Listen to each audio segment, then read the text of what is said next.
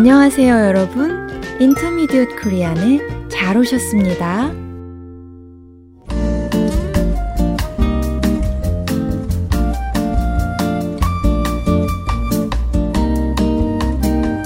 여러분 안녕하세요. 사뿐사뿐 민쌤입니다. 안녕하세요. 퐁당퐁당 유쌤입니다. 오늘은 날씨가 맑고 아주 따뜻하네요. 한국에서는 이렇게 좋은 봄날 결혼식도 많이 하는 편이지요? 네, 맞아요. 벌써 오래전 일이지만 저희 언니도 봄에 결혼을 했어요. 그렇군요. 한국은 결혼할 때 아주 진지한 분위기로 모든 예절을 갖추잖아요. 아무래도 결혼식은 두 가정이 만나서 진행한다는 생각이 많기 때문에 그런 것 같아요. 네. 두 젊은이가 결혼을 결정하고 결혼식을 준비하는 미국과는 문화 차이가 많지요. 그렇죠. 한국도 물론 결혼하는 두 사람의 결정이 가장 중요하지만 그 다음에는 양쪽 부모님들의 축복과 허락도 중요하잖아요. 그래서 결혼식을 준비할 때 가장 처음 하는 일이 양쪽 부모님들이 만나는 건가 봐요. 네. 양쪽 부모님, 그리고 결혼할 두 젊은이가 다 같이 모여 보통은 식사를 하면서 인사하죠. 상견례라고 하는데 이 순서를 거쳐야 결혼 준비에 들어섰다고 볼 수 있어요. 맞아요. 이렇게 상견례를 하고 나면 결혼 날짜와 장소를 정하지요? 네. 결혼식은 웨딩홀에서 하기도 하고 날이 좋을 때는 야외에서도 하지요. 또 종교를 가진 분들은 교회나 성당에서 결혼식을 하기도 해요. 그리고 한옥마을 같은 곳을 빌려서 전통 결혼식을 치르기도 하잖아요. 맞아요. 이렇게 장소까지 정한 다음에는 또 뭘 하지요? 청첩장을 만들어 친척들과 친구들에게 알려야겠죠. 아, 결혼식 초대장을 말씀하시는 거죠? 네. 예전에는 청첩장을 일일이 우편으로 보냈는데 요즘 젊은이들은 온라인으로 보내더라고요. 저도 온라인 청첩장을 받아봤어요. 신랑 신부 입장에서는 비용도 안 들고 수고도 줄일 수 있어서 편리하겠더라고요. 사실 결혼식 준비하려면 신경 쓸 게 한두 가지가 아니잖아요. 그러게요.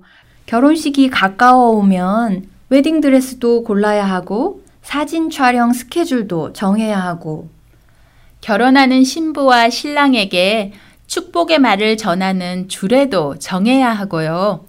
또 결혼식 진행을 맡을 사회자도 찾아야 하잖아요. 네, 정말 준비할 게 많네요. 아무튼 그렇게 해서 마침내 결혼식 날이 되면 신부와 신랑은 여러 사람들 앞에서 서약을 하고 부부가 되는 의식을 치르지요. 그런데 결혼식 끝에 재미있는 순서가 있잖아요. 아, 신부가 꽃다발을 던지는 순서요? 맞아요. 신부 친구들 중에 누가 그 꽃다발을 받느냐 하는 건 중요하니까요. 네. 신부의 결혼 꽃다발을 받으면 곧 결혼을 한다고 해서 보통은 결혼할 가능성이 높은 친구가 받지요? 그렇지요.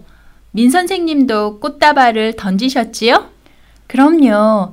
가장 친한 친구가 받아서 함께 사진 찍었던 기억이 아직도 생생해요. 사진 얘기 하시니까 결혼식 끝나고 찍었던 단체 사진이 생각나요. 네. 가족, 친척, 친구, 회사 동료들 정말 단체 사진을 많이 찍잖아요. 가끔 결혼식 단체 사진을 보면 축하해주러 오신 분들이 한 분씩 떠오르면서 반갑더라고요. 네. 결혼식 날 분위기도 생각나고요. 그쵸? 맞아요. 그렇게 해서 결혼식이 끝나고 나면 신부와 신랑은 패백을 하죠. 신부가 시부모와 시댁 어른들에게 절을 하는 거 말씀이시죠? 네. 신부가 큰 절을 올리면 밤과 대추를 신부 치마에 던져주면서 축복해 주잖아요. 그렇지요. 이렇게 신부와 신랑이 패백을 드리는 동안 손님들은 음식이 준비된 곳에서 이야기를 나누며 식사를 하고요. 맞아요. 신부와 신랑은 패백을 마친 다음에 식사하는 손님들을 찾아가서 테이블마다 인사를 하죠. 그렇게 하면 결혼식은 모두 끝이 나고요. 이제 신부와 신랑은 신혼여행을 떠나면 되는 거죠.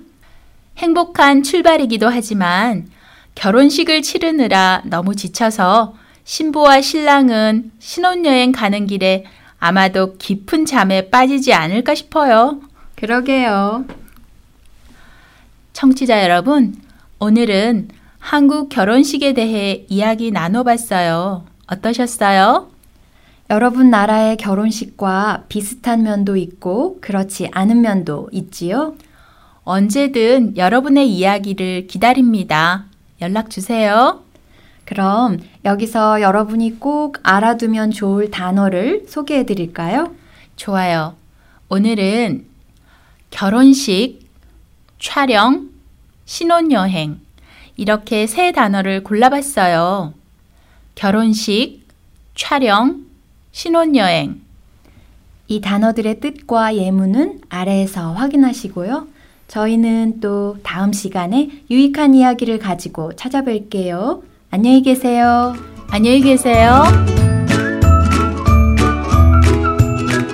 아, 여러분, 우리 팟캐스트에서는 대본을 제공하고 있어요. 혹시 안 보이시면 여기 올려진 링크를 눌러보세요. 그리고 질문이나 의견은 forintermediatekorean at gmail.com으로 보내주세요. 여러분의 응원이 큰 힘이 됩니다.